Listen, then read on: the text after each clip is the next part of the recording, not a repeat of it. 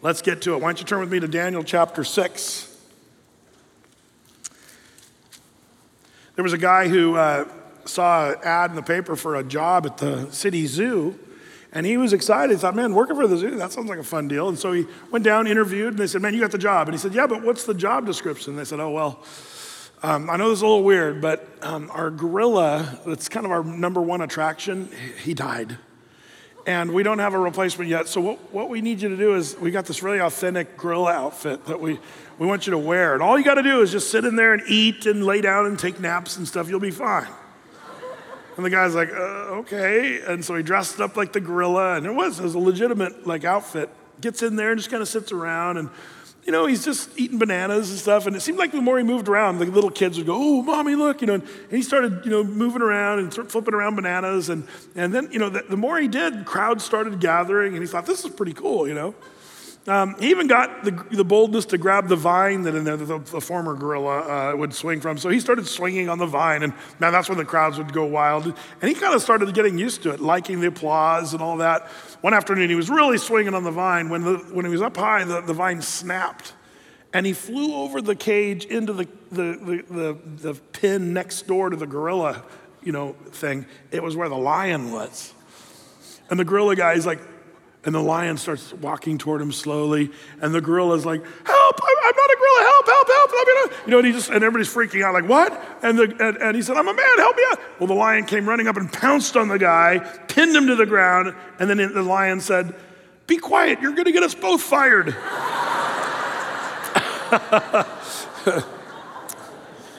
we have before us the story of Daniel and the lion's den. See, smooth segue right there.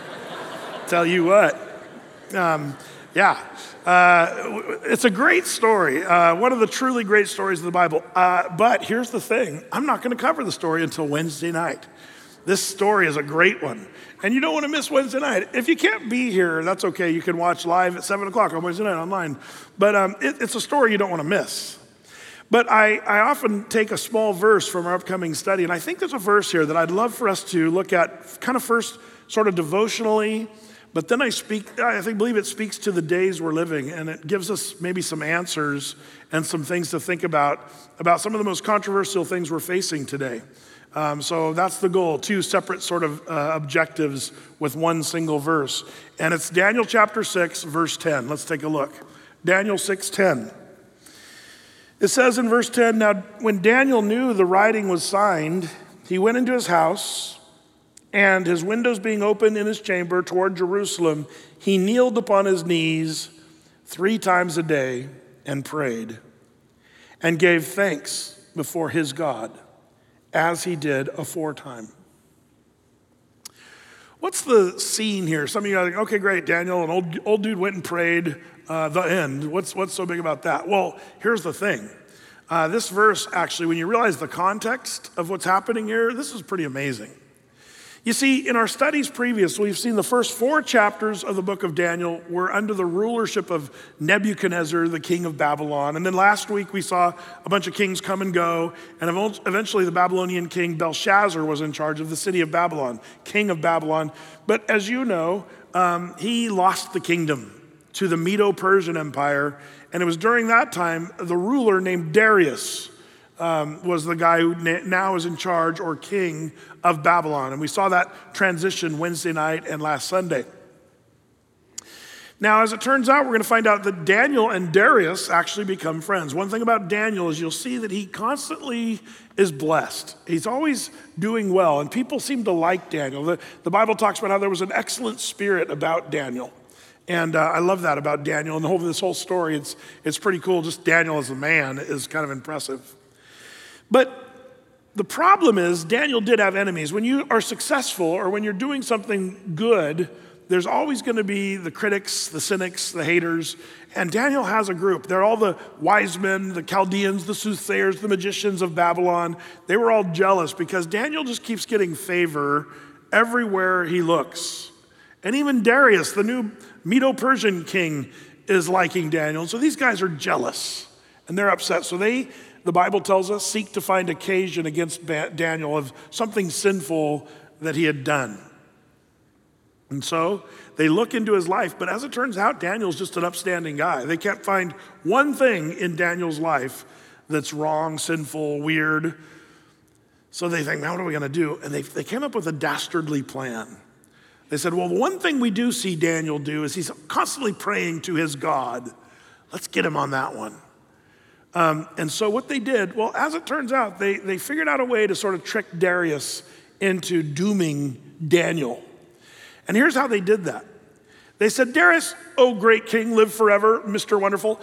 We love you. We think you're so amazing. We want to make a law. And we want to sign into law where people can only pray to you. They cannot pray to their God. They can only pray to you, oh Darius, great king, live forever. And Darius like, cool. Sounds like a good idea. People praying to me. And so Darius signs the decree. Now, one thing you should know about the Medo Persian Empire I told you that the uh, Babylonian Empire was an absolute monarchy. That means when the king says something, you got to do it. Poke his eyes out. Poke, they poke his eyes out. Uh, you know, uh, chop off his head. They chop off his head. Like absolute monarchy. Well, the Medo Persian, they were a constitutional monarchy, which means the monarch was powerful, but even he had to abide by the constitution of the Medo Persians. But the thing is, they, don't think they were like, God bless America, constitutionalists. That's not the way they were. The king could still say, poke out his eyes and sign that into law and poke out everybody's eyes. If you have blue eyes, we're going to poke them out. He could still do that. So it's still very powerful and, and scary. But even once the king signed something into law under, their constitution, even the king had to abide by that law. So these wise men of, of you know, Babylon, they said, let's get him to sign a law that will guarantee Daniel's doom. So let's make it to the prayer thing. And so, so only you can pray to Darius the king, and Darius signs it into law. And now Daniel, that's where this verse, when we when we start out with this, you know, Daniel 6:10, it starts with this. Now, when Daniel knew that the writing was signed, so he, he's aware. Oh, and by the way, I didn't tell you, they said you got to sign this. And also, if you, if you pray to any other God, you'll be thrown in the lion's den. The Babylonians, uh, really all the people throughout history had things where they fed people to animals, um, like Rome, or there's a lot of places where you, they'd throw people to lions or wild beasts. They used to wrap people up, Christians, in you know animal, you know, moist animal skins that are still dripping with blood. They'd wrap the Christians in that, and then they'd put, you know, hundreds of dogs out and make the dogs eat up these people. Like horribly gross stuff in history. But the Babylonians, it was an art form to them. They had a bunch of lions, you know, in their in their little kennel. And they would, they would keep them strong and healthy, but then they would take a group of three or four of them and starve them for several days. And then they'd put him in the lion's den where they'd throw people. And history tells us that, you know, the, the lions, before the, the, the, bodies of these people would even, they'd throw them in, before they even hit the ground, the lions would eat them like a little snack. Um, it was grotesque and it was a grisly, horrible way to die. And so that's, that's what Daniel's facing. You can't pray. And Daniel, the first thing he does, goes into his house, opens windows, kneels on his knees, and starts praying to his God. Now, when I'm looking at a passage devotionally, I like to always ask the who, what, when, where, why, and how. Do you guys ever do that when you're reading a scripture? I think it's kind of a neat way if, you, if you're ever studying a story who, what, when, where, why, and how. And let's do that. We'll do that first, then we'll get into some of the little more of the, the, um, the question of the day. So, first of all, let's talk about the who. The who. And we're not talking about the band. Um, it's Daniel 6:10. The who. Who was Daniel praying to? Now you might say, well, that's obvious. He was praying to Jehovah the God of the Jews. But, but I want to make a couple observations because it says that Daniel knelt upon his knees and, and he, he prayed before God, before his God. I think that's important. You, you might think just kind of initially, Daniel's making a show of it. See you at the pole, uh, National Day of Prayer. Uh, uh, uh, uh, marching in rebellion. What I love about this is Daniel, while you might say he's being rebellious, he is just doing something he always did. He was just praying. What he always did. We'll talk about that in a second. But notice the scripture here it says he was praying before his God. Remember that when you when you pray. There's a little lesson to learn. Um, have you ever been in a prayer group praying with some people? And, and some people are praying, but it's like they're talking to the people in the group, not to the, the Lord. Um, they're communicating. Oh, Lord, I, I pray that you'd bless so and so their struggle with pornography. Uh, and, uh, and boy, I know that their marriage is in trouble, and like gossip central. Christians have learned how to gossip during prayer. You're talking to men, and that's evil and wrong. Um, Daniel's not making a show before men. It says he prayed before his God. Um, by the way, uh, maybe it's not the gossip, maybe it's just to think how people think you're holy. And, and you like to pray because people, wow, they're really holy. And, and not only that, they pray in King James English. That must be a really holy. Lord, thou didst sustaineth all things. Um, no, that doesn't make the Lord hear you. In fact, remember what Jesus said, and you can jot this down in your notes, but Matthew chapter 6, verses 5 through 8. You know, when thou prayest, Jesus said, Thou shalt not be like the hypocrites are, for they love to pray standing in the synagogues and in the corners of the streets, that they may be seen of men. Verily I say unto you that they have their reward. But you, when you pray, enter into your closet. And when thou hast shut thy door, pray to thy Father which is in secret, and thy Father which sees you in secret shall reward thee openly. But when you pray, don't use vain repetitions as the heathen do, for they think that they shall be heard for their much speaking. Be not ye therefore like unto them, for your Father knows what things you have need of before you even ask Him. Don't you love that? Jesus says, Man, don't be praying in front of people to be seen of men. That'll be your reward. People pat you, Wow, you're an amazing prayer. That's all you get. That's your reward. But if you're closing your closet door and you're praying to the Lord, the Lord says, When you pray in secret, I'll reward you openly. There's so much here, not to pray with vain repetition you know, and with many words, thinking that God will hear you because you're talking so much. Um, you know, I think some of the most fervent prayers I've heard came from a, a Christian who was a brand new believer who didn't know Christianese, you know, how to say words, you know, that were very prayerful. And I think the Lord honors those prayers. Be careful. Don't think that God hears you. Some, some of you are afraid to pray publicly because you're afraid you might say something theologically incorrect. Uh, man, I'm not, I'm not going to pray because, man, what a, do you realize that God sees your heart and knows what your intentions are? My daughter up here, Brooke, she's um, one of the more intelligent people I've ever known. Uh, very, very smart. And she acquired language at a very early age. Like she was a little walking encyclopedia as a little three year old. It was kind of amazing. Um, but I still remember, in all of her intelligence, I remember her first word. The first word that I remember, I don't remember, Debbie would tell you what her first word is. I'm sure she'll say it's mommy, but, um, uh, and maybe it was, I don't know. But, but the word I remember is mingy. You say, Brett, what's mingy? Well, as it turns out, Brooke, at the very first, this tiny, tiny little baby, she's like, she knew that her little sippy cup was her mingy for some reason. And we knew as parents. She said, mingy. We're like, oh, gee, that's so cute. We didn't, I did not go to her and say, you little idiot.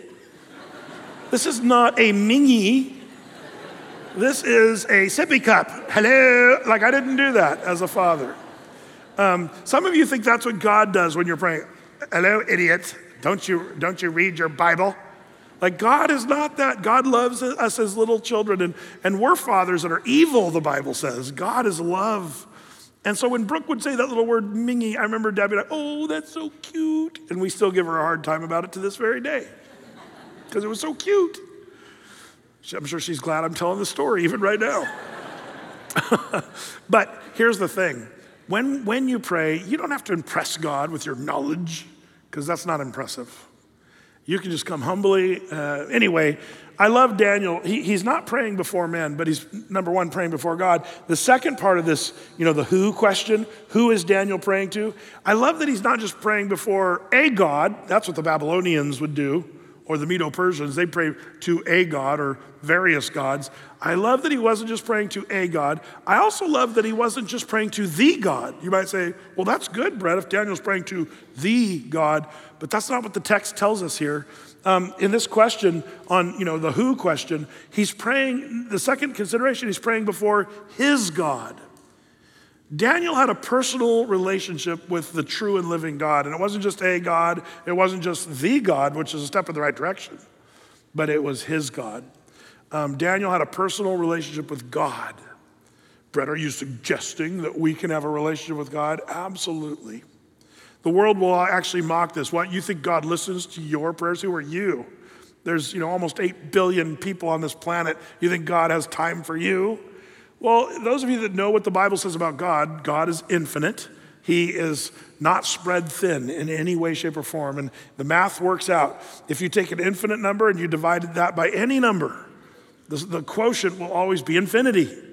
So God could give you his infinite, undivided attention. That's who God is. He's omnipotent, he's omnipresent, he's uh, omniscient, all of the, he's just all encompassing. God doesn't lack for anything.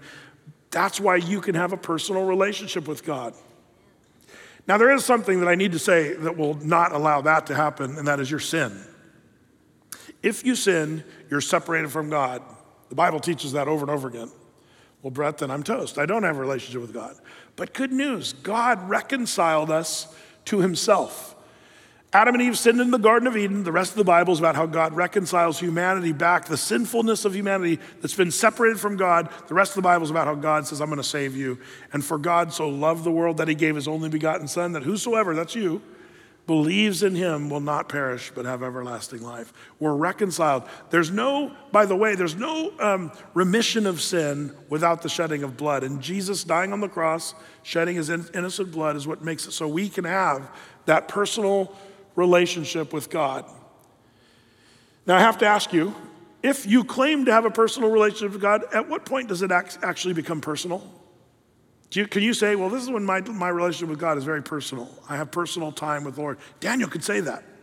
He's praying to his God, a very personal relationship. I love that. That's the who question. Question number two you got the who, the what, when, where, why, and how. Well, the second one is the what.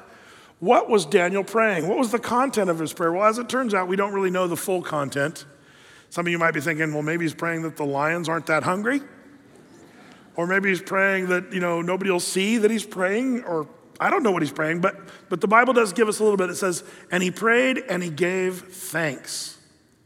I think that's cool that the Bible gives us that much about what Daniel was praying. At least we know he was thanking the Lord. Now, here's where it gets really weird. What in the world was Daniel thankful for? He's, he, he was, his parents were slaughtered. He was dragged from Jerusalem, his hometown, to Babylon, where he was in captivity. He's been treated crazily by the various kings that have come and gone. He's already been threatened several times to have his life, you know, chopped up into pieces and his house made into a dunghill. He's already had friends thrown in a fiery furnace. Like, like Daniel's lived pretty rough at this point. Uh, and he could be moaning and groaning right now about, man, they make it illegal to pray and I can't pray now. Woe is me. Woe-zy, woe-zy, woo, woo. Some of you are like that, right? But Daniel, he's praying, oh Lord, thank you. What is he thanking the Lord for? Um, he's headed for the lion's den for crying out loud. What is he thanking the Lord for? Well, I think Daniel got what the New Testament tries to teach you and me, and that is in everything give thanks, for this is the will of God in Christ Jesus concerning you. 1 Thessalonians 5 18. We're supposed to be thankful for everything. And I think there's something here that is a good lesson. The mature believer, the Daniel level Christian, is the one that thanks the Lord before the answers come. That's the, that's the kind of guy Daniel is. He's thanking the Lord before he's delivered from the, the, the mouth of the lions. He's thankful before Israel gets let go and back to the land of Jerusalem and Israel.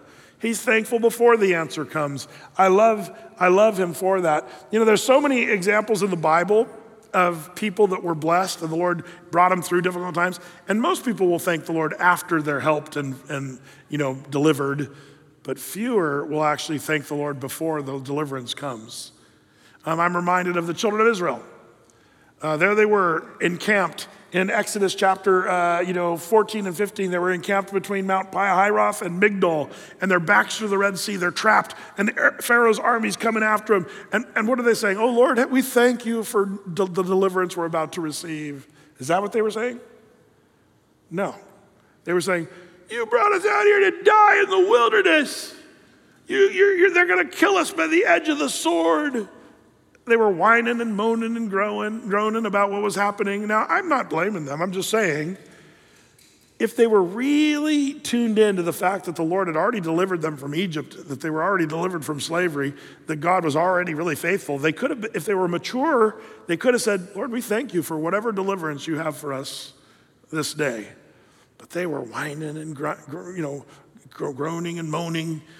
And then Moses had to say, Stand still and see the salvation of the Lord. You know the story.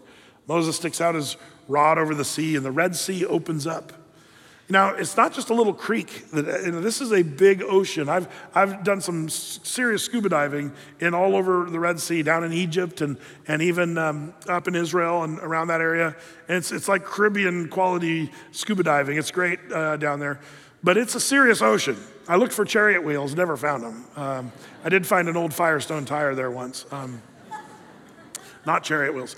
But, um, but it, it's something to actually see the Red Sea and actually scuba dive in it and realize at one point this water parted and the people went through. That's amazing. But the people were still freaking out. Moses, the, the Egyptians are coming. They're coming through the water too. And they're freaking out still. And you know the story the water crushes over the Egyptian army, they all drown. The Bible says their bodies washed up on the shore, dead.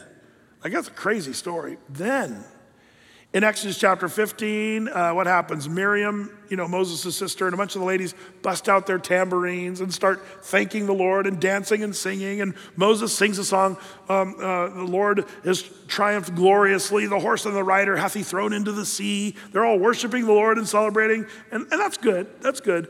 But wouldn't it have been awesome had they busted out in the praise and the worship on the other side of the Red Sea before the deliverance came? That, that'd be a whole nother level. That's Daniel level kind of faith right there, where he was thanking the Lord long before the deliverance came. So um, that's what we have here. We have the who, the what, um, you know, what Daniel was praying. He was giving thanks before the deliverance came. And that brings us to the when. Who, what, when. When did Daniel pray? Well, as it turns out, he prayed three times a day. Uh, that's kind of an interesting model. Um, you know, uh, the, the, I think Daniel's being biblical here. The psalmist wrote this, and, and you know, of course, Psalm 55, verses 16 through 17. As for me, I will call upon God, and the Lord shall save me. Evening, morning, and at noon, um, he says, will I pray and cry aloud, and he shall hear my voice. Uh, Pastor Brett, they got the order wrong. It should be morning, noon, and evening. Um, this is kind of an interesting thing. Uh, did you know the Hebrew people don't look at it the way we do? The beginning of the day for the Jew, even to this day in Israel, uh, is, is evening, then morning, then noon. That's the order of their day. Um, that's why the Sabbath day, if you're in Jerusalem and you think the Sabbath day starts Saturday morning, you're wrong. The Sabbath day and all the stores closed, the elevators stop working, and all that stuff, that, that happens Friday night at sundown because that's when their days begin. So the Jews look at this, and this is part of the Jewish behavior to pray evening, morning, and noon. And I, I think it's a good practice. I wouldn't be legalistic about it. But when did Daniel pray? He prayed evening, morning, and noon. Good practice. Uh, man, if you're a husband and a wife, why, why wouldn't you start your day together just with a short prayer? That's a good way to go, man. The husband, wife, the marriage that prays together stays together. I, I believe that. Um, why wouldn't you start your day with that? You know, whichever one of you leave first, just go find the other person, grab the hand, and just pray a simple prayer. It doesn't have to be a long. Remember, the Lord doesn't hear you for your much speaking your eloquent words and your King James prayer. Just simple, simple. Lord, bless our day. Go before us in everything we do. Keep our kids safe. Um, bring us home safe at the end of the day. Amen. Like it doesn't have to be a fancy long prayer, but pray together. Morning. And then noon at lunch, you high school kids, junior hires, why wouldn't you pray it? Well, Brett, what am I going to do? Get on my knees like Daniel and pray toward Jerusalem in the cafeteria? Some of you are horrified of your friends at school thinking of you praying. It's, have you ever done the old uh, look at what's in your lunch bag trick? You know, oh, I wonder what I have for lunch today. Dear Lord, thank you for this food. oh, peanut butter jelly. Yeah, awesome. Uh, you don't have to do that. Um, you don't have to close your eyes. You don't have to kneel. You can walk down the hall at school and just say, I'm going to carve out a quick walk on my way to my next class, and I'm going to I'm going to pray. Uh, just ask, ask the Lord simple things for help with things you're working on, for friends that are angry at you, for people in your school that are unsaved. But morning, noon, and then at nighttime before you go to bed, just offer prayer. Pray for, for forgiveness, all the stuff you did during the day. Um, you can start fresh and go to bed with a good conscience as you seek the Lord. But this is a good model for us morning, uh, noon, and evening, or as the Jews would say it, evening, morning, and noon. Who, what, when, and then number four, where. Where did Daniel look when he prayed? What direction was he looking? It says here in our text that he went into his house, opened up his windows, uh, and offered his prayer and he was faith, facing toward Jerusalem. Well, what was Daniel? Was he some Muslim? Isn't that a Muslim thing to pray three times a day and kneel toward the city, except a little different city, Mecca? They pray toward Mecca. Now you say, what's the deal with that? Well, don't forget, Islam stole a lot of things from the Christian and Hebrew Bible. You have to understand that. Islam wasn't even around until 600 years after Jesus came on the scene. And, um, and by the way, this idea of praying toward Mecca, they stole this from the Jews. Well, Brett, are you suggesting that the Jews pray toward Jerusalem? Not, not that often, but did you know there's actually a time that was they were told they were supposed to do this? And the reason I point this out is I want to show you that Daniel was a man of the word. He knew what he was supposed to do. It, as it turns out, 1 Kings chapter 8, verse 44, um, requires the Jews, when they were in battle or in captivity, they were supposed to pray toward the holy city of Jerusalem where the temple sat. Um, this is where it says that if thy people go out to battle against their enemy, whithersoever thou shalt send them, and shall pray to the Lord toward the city which thou hast chosen, Jerusalem, and toward the house that I have built, the temple, um, you pray for thy name, then, then the Lord says, I will hear those prayers. Daniel's just being a biblical guy. He's doing what the Bible told him to do as a Jew. So, no, as a Gentile, you don't have to pray toward Jerusalem. Uh, you don't even have to do it three times a day. But I do think that prayer is really powerful. And I love that Daniel is a guy who's doing what the Bible calls him to do. He's praying toward Jerusalem, just like the scriptures required of him. Number five, who, what, when, where, and why. Why was Daniel praying? Let's ask that question.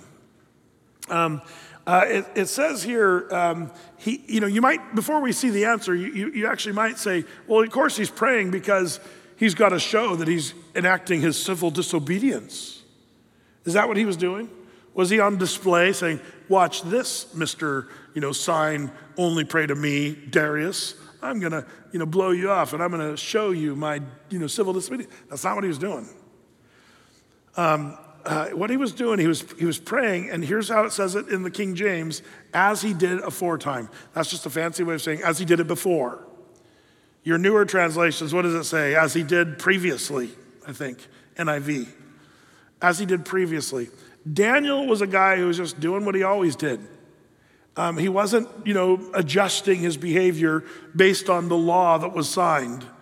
He was just saying, I'm going to do what I've always done. I'm not even going to skip a beat. He wasn't doing it to be seen of men, but he was doing it to be uh, faithful to what he always did. He was just a man of prayer long before the illegal prayer mandate came out. I love that the, the why here is pretty cool about Daniel. Um, by the way, um, I love that Daniel was doing this. Uh, he had a habit of praying. That's, that's the first thing we notice about this. But, you know, he's also an old guy. By this time, he's close to 80 something. He's in his mid 80s. There's something about the older we get, we start to wane on things spiritual, especially the more successful we are. You know, the more we got things going on, our prayer life can tend to suffer because why pray? Things are working out good. I love that Daniel, the older he gets, the more he seems to be fervent in prayer. And, and, and you got to remember, Daniel had been advanced career wise several times. Remember, he was made second in command under Nebuchadnezzar. Man, he was large and in charge. But one thing we see is his prayer life doesn't suffer. Daniel's outward advancement did not lead to his inward decline. Do you understand that? And I hope as you grow more successful and wealthy and happy and get things that you want, that your prayer life doesn't start to falter. Uh, uh, here's a dead giveaway You're, you kind of forget to pray a lot, and then something really bad happens to you, and suddenly you're fasting and praying. Have you ever done that where you're like, oh man, I should have been fasting and praying long before this one? But you kind of catch yourself, man, I've, I've just stopped praying. Daniel was not that guy. Why was Daniel praying? It's because it's what he did. He wasn't moved by the signing of the law, he was moved by just doing what he always did. I love that about Daniel. Number six, how was Daniel praying? Here, here we go. We got the who, what, when, where, why, and now the how. How was he praying? I think this matters. It says, um, as it turns out, he was kneeling upon his knees. Um, hold on a second here. Um, Got to get kind of caught up. How was he praying? Um, as it turns out, he was kneeling upon his knees. I think this is an interesting posture of prayer. That kind of raises a question what's the correct posture for prayer, if there is such a thing? Um, some of you are like, well, if I said right now, let's pray, most of this going, Some of you, when you were a little kid, man, when it was time to pray, man, you had to fold your hands thus and bow your head. Maybe some of you prayed by your bedside with your hands folded like this. Where did that come from? Well, your mom, you know, I remember my mom, Brett, fold your hands, close your eyes. It's dinner time prayer. Now, the reason she did that was wisely. She knew that I was a little rascal, and if my dad was praying, I might be tempted to take my little hands and reach over and pull Jenny or Tammy's hair during prayer. Or, or I might be making funny faces to make them laugh during my dad's prayer so they'd get in trouble. So my mom would say, Close your eyes, fold your hands, let's pray.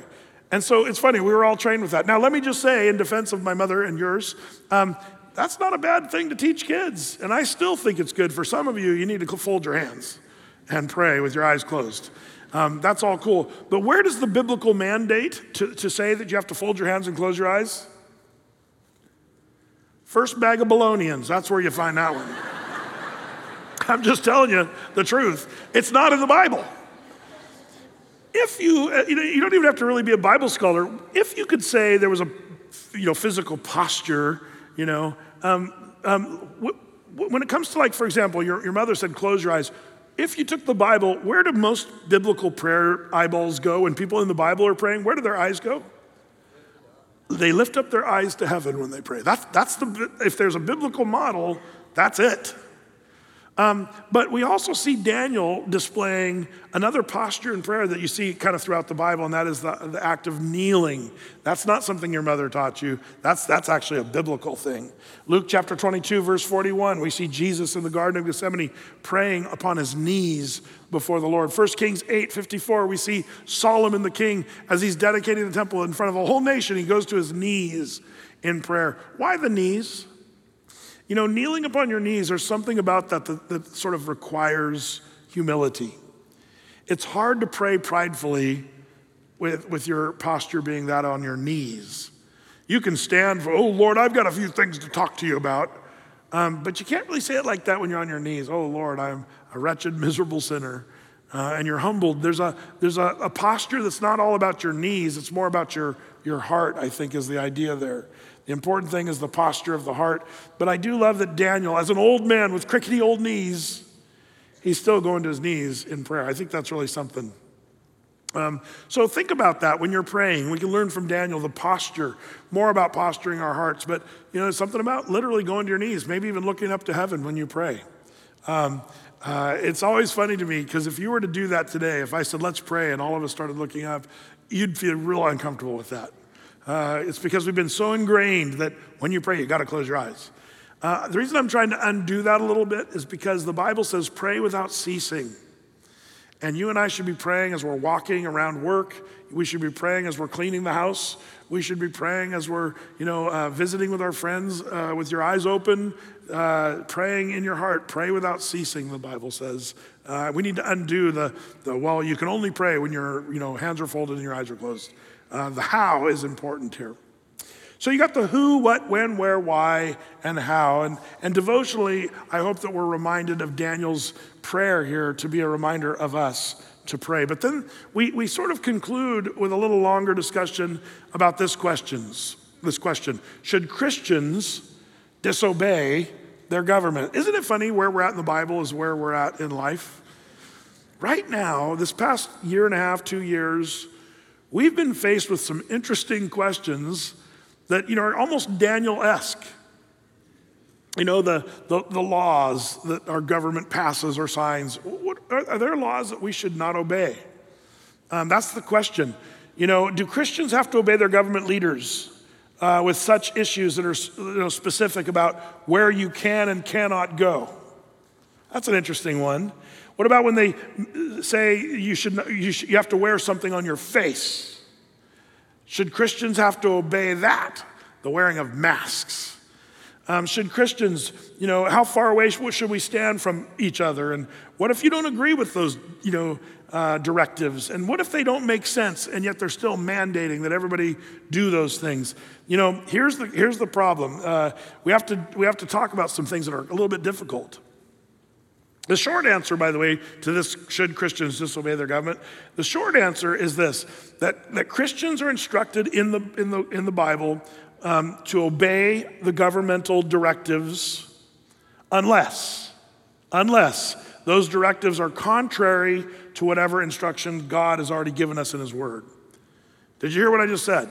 We're supposed to obey the laws of the land and those that are over us, um, unless those laws go against directly what the Word has told us to do or not to do.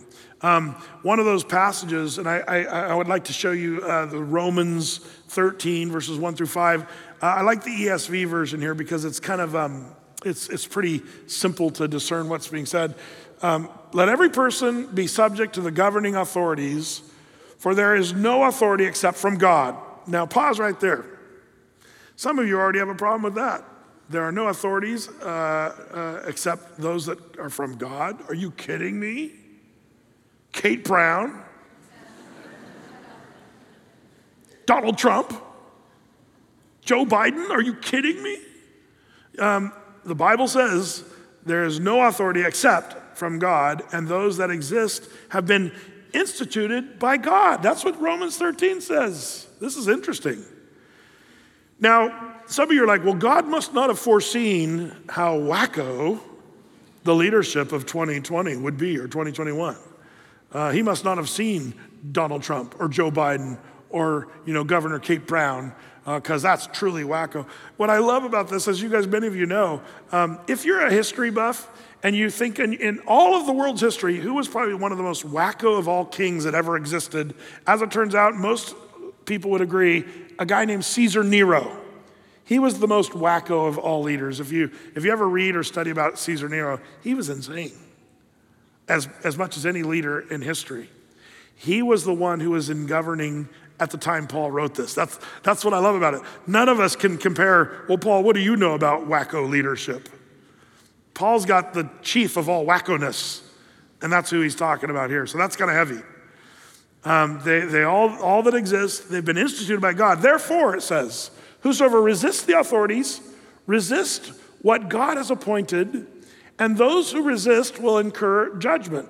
For rulers are not a terror to good uh, uh, um, conduct, but, but to bad. Um, uh, would, you, uh, would, would you have um, no fear of the one who is in authority? Then do that which is good, and you will receive his approval. Um, for he is God's servant uh, for your good. But if you do wrong, be afraid, for he does not bear the sword in vain. Who are we talking about? Who's bearing the sword, and who's the one uh, there that's in, uh, enacting the justice or judgment? We're talking about law enforcement here, by the way. Do you understand that? Police officers are called the ministers of God in the Bible. Yeah, but Britt, how do you know they're even Christians? We don't, but they're still called ministers of God. Next time you get a speeding ticket and the guy comes up to your window, say, "Did you know you're a minister of God?"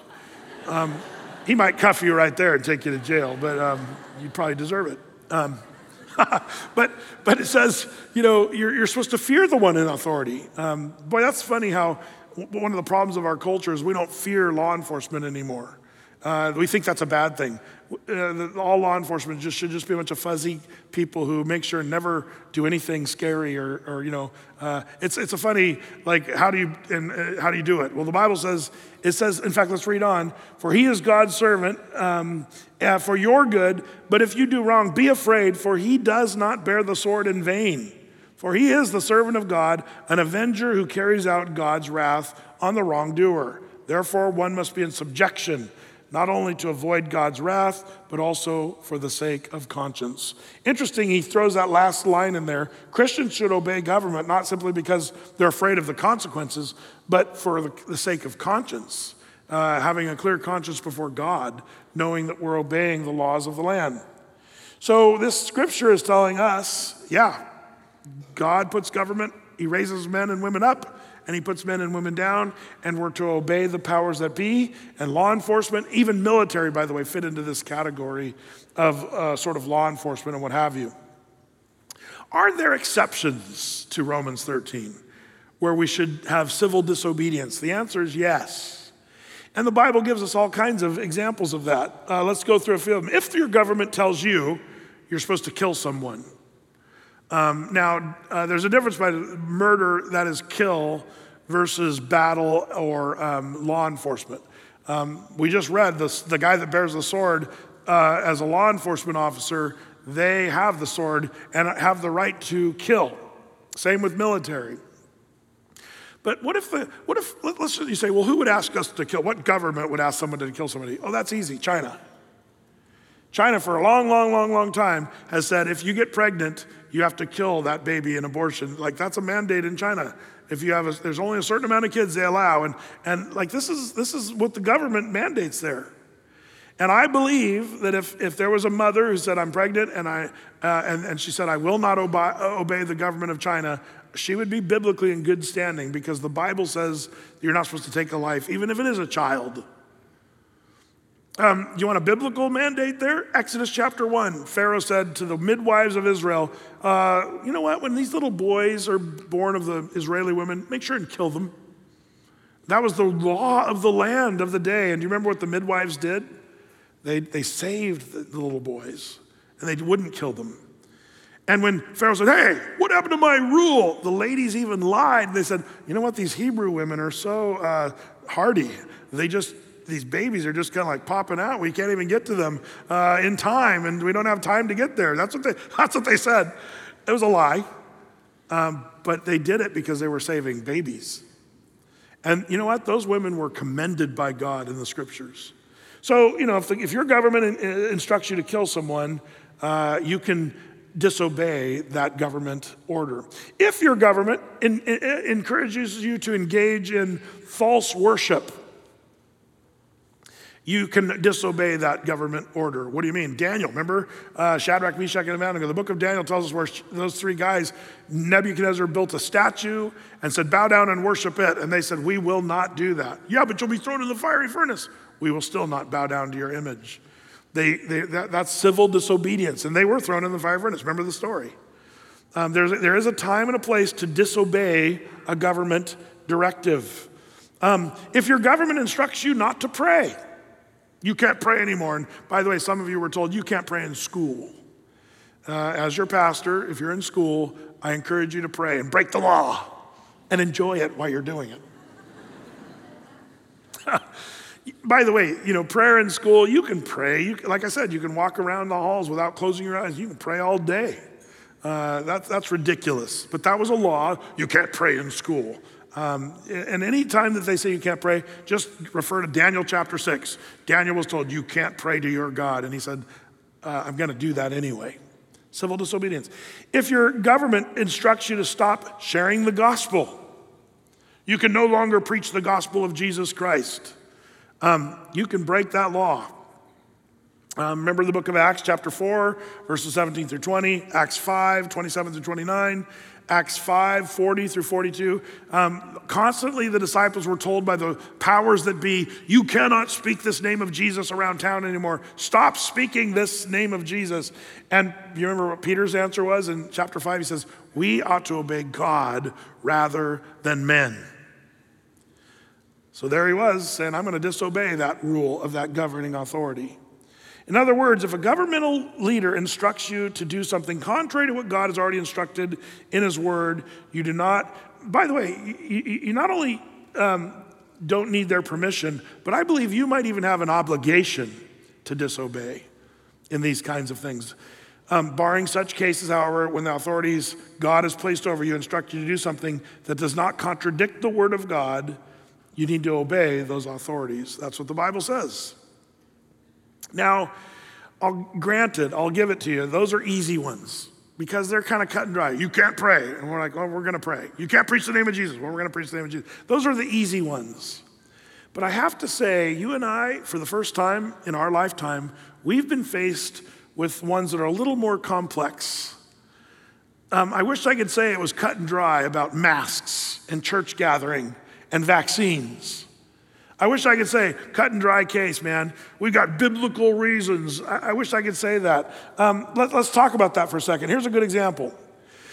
When this whole coronavirus thing first came out, um, uh, you know, uh, one of the things we had to decide is, is part of this question, and I already knew this answer that I just gave you. I've been preaching this answer for years. Should Christians disobey their government? Well, yes, there's times where we would. So we were faced with this interesting thing you know, a couple years ago, coronavirus, you got to shut everything down, including churches. And a lot of us were like, wow, I don't know about that. Shutting down the church. But they shut down everything NBA, Blazer games at the Moda Center, and everything was kind of supposed to be shut down. And they were talking about this pandemic that none of us knew how bad it really was going to be. And we are all like, okay, well, let's see what happens. And one of the things I told the congregation when I uh, got, first got with you guys, I said, hey, we're going to shut it down to just be kind and loving and, and also see what this pandemic really is and how bad it is. And, but, but I said this from the day one we will never forsake the assembling of ourselves. I mean, we might do this for a while, we might be online for a little while, but there's a date where we're going to reopen. And uh, that, that's not going to be dictated by the state, that's going to be dictated by the Lord. And I, I said that from the beginning. Now, some churches locally signed a document that said, We will abide by Kate Brown's mandates uh, till you know, death do us part. And they signed this, a lot of pastors, so they had to stay shut down because they signed the letter. I didn't sign that. And my leadership, my elders, we prayed about it. We decided not to uh, because that's ridiculous. We don't sign our name to that. um, but but uh, I'm not doing that for applause, by the way. Just, just, uh, just FYI. Um, I'm actually just telling you what happened. But, um, but uh, so, so you know, after a few months, we were kind of like, you know, uh, it's a little strange that this pandemic is not nearly what they said it would be. And, uh, and we started looking at the numbers, and I was starting to say, hey guys, you, you got good news. You have a 98.997% chance of surviving this thing. It was nothing like the bubonic plague or the scarlet fever, uh, none of that. And it was really kind of amazing how, how good we were all doing, really. Even though there was people really sick and there were people dying in various places, we understood that. But even with that, the numbers were not compelling. And then they started opening the marijuana dispensaries and opening the liquor, liquor stores and all that. And, and they were still saying churches can't gather. And that's when we said, uh, no, that's not going to happen. And, and the reason why we, we believed that we had the right to do that, um, you might say, Brett, you, you can have civil, dis- you can break the law. And why would you? And I would argue that's true, by the way. Hebrews chapter 10, verses 24 and 25 um, tells us this. It says, listen, it says, you know, do not forsake the assembling of yourselves as the custom of some do. This is, an, this is a mandate of the Bible. But did you know that's not, I mean, while I would say that is a reason uh, to be civilly disobedient, I just want to tell you guys that's not why the governing elders here at Athey said we're going to gather with or without the approval of the state of Oregon. Um, the reason we did that is because, I'll just tell you the real reason. Because as it turns out, we felt for us to gather was us upholding the laws of the United States of America. We felt like the governor and these governors and people that were overreaching in their mandates, they were actually breaking, they're the ones who are breaking the laws of the land. Our Constitution, the First Amendment, provides the Church of Jesus Christ to be able to gather whenever and however we feel necessary. It's one of the most easy to discern, you know, um, uh, uh, you know, parts of our, our, of the Constitution of the United States. I hope it's the First Amendment. The First Amendment was, was we were leaning on that, and it was, we weren't even making a, even a biblical case, even though I think we could have easily. We didn't even have to. We said, no, we're keeping the law, and they're breaking law. Well, we started getting all those fiery letters from the state of Oregon and from Governor Brown and from the uh, Clackamas County Health and, and uh, threatenings to me personally. And, and, you know, and we knew that was probably coming. Um, but we just kept saying, no, we're, we're uh, exercising our First Amendment rights and, um, and we're going to gather and uh, we're being you know, careful and we're watching our people if they're getting sick and we're, you know, we're going to be careful about all that, but we're, we're doing what we we, we know we have the constitutional right to do. Well, we just kept getting all the fire letters.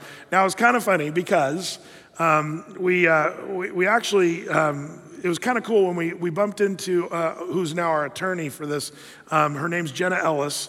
And we, it's funny how we called this Thomas More Society because they were winning battles down in California with some churches. So we called. And 10 minutes later, we get a call back from Jenna Ellis. And, and she says, Hey, I love Athey Creek. I've been to Athey Creek several times. You know, we're like, What? And if you know who Jenna Ellis is, she's at like the tip of the spear on this fight nationally. And she said, Yeah, I love, you know, Athey Creek. And she said, we, You know, they want to represent us uh, in case the state of Oregon tries to clamp down. Well, it was great because Jenna won five big court cases, state of California against churches in Southern California. Um, she won five of them, and and it was great because we were getting all these letters, and then um, and and then she won one where four churches got two million dollars apiece from the state of California as a settlement, and that was in California. That same week, Jenna writes a letter basically saying to the state of Oregon, hey, we'd like you to leave Athey Creek alone. Um, they have the constitutional right to meet. By the way, did you notice my, my wins? Like almost like congratulations, you know, uh, down in California. And, and from that point forward, we've been very silent. And by the way, right after that, Governor Brown came out with a statement saying we're not to um, we're not to make churches uh, abide by all this stuff. And a quiet little announcement on the side. Uh, uh, that was because of I think Jenna's letter to the state of Oregon, and uh, it's because Athey Creek. Now we were one of the first churches opening. A lot of churches were like, "Oh, you guys are a death cult." Because you're gathering and people are to die everywhere. And, and I just wasn't finding that to be true. Um, in a year and a half of meeting like this, in a year and a half of meeting, I didn't do one coronavirus funeral. We didn't have one coronavirus death that I knew of until just a couple months ago. Uh, we had our first guy, uh, and it was sad. It was really hard. And it's, of course, some of you have had that, and you know people who've died. I understand that. But at the same time, it's nothing what they said it was going to be. And uh, we, we feel that we've been very careful. Uh, we even shut down. You guys remember we shut down a couple weeks uh, because some of our staff got coronavirus and we had a little bit of a, a staff demic that we dealt with. And, and uh, we were low on people and crews, and so we went online for a couple weeks. It wasn't because we were forsaking the assembling, we were just being wise and saying we don't want to spread that and we want to be safe about it. Um, we're trying to be logical, normal people. Um, so that's what we did. Now, that's a tricky one. I just told you the reason Athey Creek, it wasn't that we were doing civil disobedience. We believed we were actually holding up our laws and they were the ones who were breaking them. Okay, so Brett, what happens if we lose that constitutional right? Well, that's, that's another story. Religious liberty, I think it's hanging in the balances right now, and that's something you and I should be praying about. And man, we should be voting and making sure we don't get people in there that want to take those liberties away. Of course, we're, we're a nation of voters. Like, we should take advantage of that, of course. Um, but then it gets even more complex. Okay, Brad, I get that you're gathering, but where's the mask? There was a law that you have to wear a mask. Can I remind you that none of these things are laws? All these things are called mandates. I'm just telling you the truth. When they tell you you have to wear a mask, that's not a law. Nobody voted that law into, into existence. They're, they're uh, directives given by the governor. And, you know, there's huge debate on whether masks are legit or not. So, at very best, you might be a, a masker. And by the way, if you want to wear a mask at Athey, we'll hug you and support you, and that's great.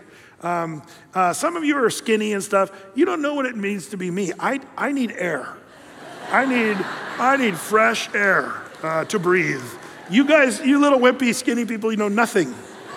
Uh, uh, but, but I also know some of the science. But, you know, most of the masks that people are wearing out there, like the cloth masks, um, if literally the science, if you throw a bucket of sand through a chain link fence, that's more resistant. That, that in a large scale, more resistant to a cloth mask and the coronavirus. I hope you understand that.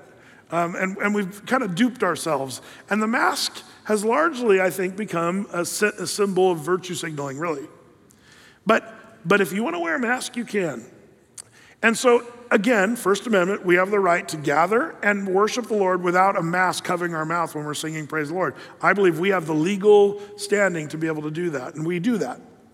Here's where I'm going to put a tricky twist to the, the thing for you. What about you going to Costco? I'm not going to wear a mask. I would ask you, um, are, can you, before God, say you've prayed about this, you've thought about it, you're doing what you believe God has called you to do? And, and we have to be really careful because some of these things start to get really tricky. Can you make a biblical case for you, even as we've had to pray through at Athey Creek, why we're going to meet and why we're going to not require everybody to wear masks? If you want to wear a mask, you can. Um, we believe we have a biblical, solid reason why we can, we can do that.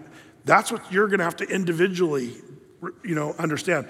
I hope you understand the church should never be dictating what you do.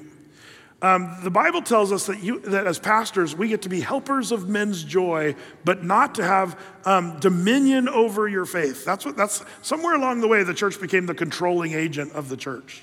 We're going to control you. Here's what you can and can't do. No. I'm going to share with you what the Bible says. I want to be a helper of your joy, but I'm not seeking to have dominion over your faith. You have decisions before you you're going to have to pray about. Do I wear a mask when I go into Costco? Is it a law? Is it a mandate? Is it Costco's rule? Um, and am I willing to break the rules of that individual company that's requiring that? Like you, you have to, before God, answer your behavior on that, whether you mask up or not. That's, that's between you and the Lord. And even more controversial still, the vaccine. Should you get the vaccine? And, um, and people are up in a tizzy about that. And people are looking to the church, Brett, what should we do? Um, and, and this is tough because, again, the church, we want to be showing you what the Bible says. And I'm going to be the first one to say, I'm not a doctor. I don't play one on TV. Um, but, but here's what you know, I would recommend man, understand what's going on in the world. Um, you know, and, and, and what's really funny, one of the most divisive things, half the congregation would say, Yeah, you got to get the vax. Of course. The other half, anti vax, say, Man, don't do it. It's not tested enough. Um, and, and, and you know, what's interesting is you can, you can hear all these people, and the ones that you kind of can't believe in the most are like the CDC and, and Dr. Fauci, and like they've been saying mixed messages from the very beginning. And you kind of start to go, man, who are these people saying all these crazy things? Meanwhile, one of the groups I tend to trust, you know, the Israelis are about as scientifically savvy as it gets, the Israelis. They're way ahead of everybody on, on the vaccines. You, you understand that? Um, they were like months ago, they were over 80% vaccinated in Israel. And, uh, and as you watch Israelis and how it's turning out, what's happening in Israel? They already got their second booster, so they got the first two shots. They got their third shot with the booster. And, and you can't even carry your passport around Israel unless you've had the, the, the third booster. And now they're saying you need to have the fourth. And pretty soon they're going to mandate the fourth booster. And if you don't have that, you won't be able to shop or go around Israel. Meanwhile, the Israelis are saying, uh, the vaccine is not doing what we thought it was going to do. And, and right now, more, they're having higher spikes of coronavirus in their hospitals in Israel with vaccinated people than they had before they even had any vaccine at all. That's what's happening in Israel. And the Israelis are the only ones who, finally, the CDC came out this week and said they're starting to talk about people who've already had coronavirus. Who's the safest people on the planet right now? It's the people who've already had coronavirus and already have the antibodies. And you know, there was they were trying to cover this up, you know, and stuff like that. But as it turns out, those of us that had already been sick with it, um, they're realizing it's long lasting. The Israelis came and said, I think it was was it 23 times better chances of you being healthy and not getting sick than a vaccinated person if you've already had coronavirus. There's a narrative out there that wants to ignore that group of people altogether. Um, but there's all kinds of weird messaging and all kinds of, you know, I, I can show you PhDs and doctors who are saying, oh, you got to get the vaccination and it's perfectly safe and perfectly healthy. I can show you other PhDs who are very intelligent and amazing people are saying, uh, we better wait on this. And maybe there's, there's a measured, you know, be careful. And, and, and we are realizing that high school kids, when you get it, you, there's, there's heart problems. That these high, you're, you're almost more likely as a kid to have trouble with the vaccine than you are to have trouble with the coronavirus. So we've got all kinds of controversy. So, Brett, what should we do? Vaccine or not? Seek the Lord. Seek ye first the kingdom of God and his righteousness, and all these things will be added unto you. If you want to get the vaccine, old Pastor Brett, I'll, I'll say, man, good for you. That's great. And I hope it all works out really well. You know, there, there, there's, there's guys in our church, Brett, I, I, am a, I'm a police officer, and they're saying I got to get vaxxed. And if I don't get vaxxed, they're going to kick me off the force. I'd say, what crazy person would be law enforcement today anyway? People are so brutal to you guys. like, you guys are crazy already. Uh, law enforcement's the hardest thing in the world right now, especially in Portland. But if he wants to keep his job, I think he might have to get the vaccine. Or you could say, I'm not going to do it. And hopefully, a 100 other law enforcement officers say, We're not going to do it. And, and maybe they can be free and maybe you make a stand. I would put my arm around you and say, That's awesome. But if you, if you realize, man, I don't want to lose my job. Um, I was talking to one of our firefighters the other day, and you know, there's firemen. The problem with firefighting is there's a long line of uh, young bucks that want to be firefighters, and they're, they're in queue. That's not true with law enforcement. But with firefighting, these guys that are in, you know, in, in these fire stations, it's taken them years to get in there and hard work. And now over 100 firemen in Portland are being threatened to be fired from their job because they don't want to get the vaccine. These healthy, in shape dudes that are doing the hard work. And part of me hopes that they just all come together and say, we're just not going to do it. And what are they going to do? Fire 100? The problem is they have 100 other young guys that'll take their place. And then they're out of a job. Like, that's a bummer to me. So if one of our firemen said, Brett, I'm going to get the vaccine because I, I want to be able to pay the bills and keep my family food on the table, then I would support that. I'd say, man, get the vaccine. That's awesome. Keep your job. But Brett, he should stand his ground. Here's the problem people are just crazily angry and divided. Isn't it interesting? The Bible says, let not division be named once among you. That's the church. We, we, we are known to be God's disciples how? Anybody? By our vaccination certification. no. You will know you're my disciples by your love one for another. The vaccine is a very complicated issue. And I understand, you know, whatever side of the argument on. I, I have a strong persuasion one way or the other, and you probably are say, seeing hints of it, maybe, right now. Um, but, but I also respect people to, to, to say, make your own decision. There's no Bible verse, unless you have that first bag of Balonians I was talking about earlier. There's no Bible verse that says you can't do a vaccine. Now, don't send me letters about the aborted fetus in 1960 uh, and all that stuff. I understand that argument. Um, and, and, and, I respect people that hold that and say, yeah, the, the, some of the vaccines we have today, but you, you know, uh, that's a long time ago. And there is even arguments that it wasn't an aborted baby, it was a, it was a um, uh, miscarriage of a baby. And, and then there's the ethical argument yeah, but that, that's a person who didn't sign uh, their, using their, their tissue to save humanity with their. Like, I understand there's very complicated things, but if you're you know, harping on people for something that happened way back in the 1960s and you're mad at them for that, um, I think that things are a little more complex, complex than that. You and I are number one called to love one another. And with these things that are debatable and hard to figure out, pray for one another, encourage one another. Um, there's going to come a time, I believe, where the church is going to have to make even harder decisions than we've had to make even the last couple years. You know, in Canada, just ask the pastors. There's pastors being arrested in Canada for preaching the Bible. That's, that's coming soon to a church near you. Uh, and if I get in jail, man, hopefully we can, uh, I'll start a jail ministry. It'll be great. Uh, I'm not afraid of that, uh, but, I, but I do think that could be coming. We, there might be times where we will have to go against governmental laws, and we need to do that if it goes against the Bible, against God's word. We're not afraid of that. But on these issues that are really difficult, man, love one another, uh, encourage people to study and learn, and, but do what the Lord calls you to do. And then, even if they do what you disagree with, still love one another. Um, I think we have to be really careful. If I'm Satan, some of you are probably thinking that now, all you uh, pro vaxxers or whatever. Um, if, if you think I'm Satan, no. If I'm Satan, I, I think I would love to see the church of Jesus Christ divided by a bunch of stupid issues. Um, stuff that is important to our little microcosm, but in the grand scheme of things, man, let's divide the church. Let's get everybody angry about stuff like vaccines and about churches gathering or not gathering or closing down and when that church opened and when it stayed shut. Uh, forget all that stuff. We need to love one another and do our best to do what the Bible's called us to do.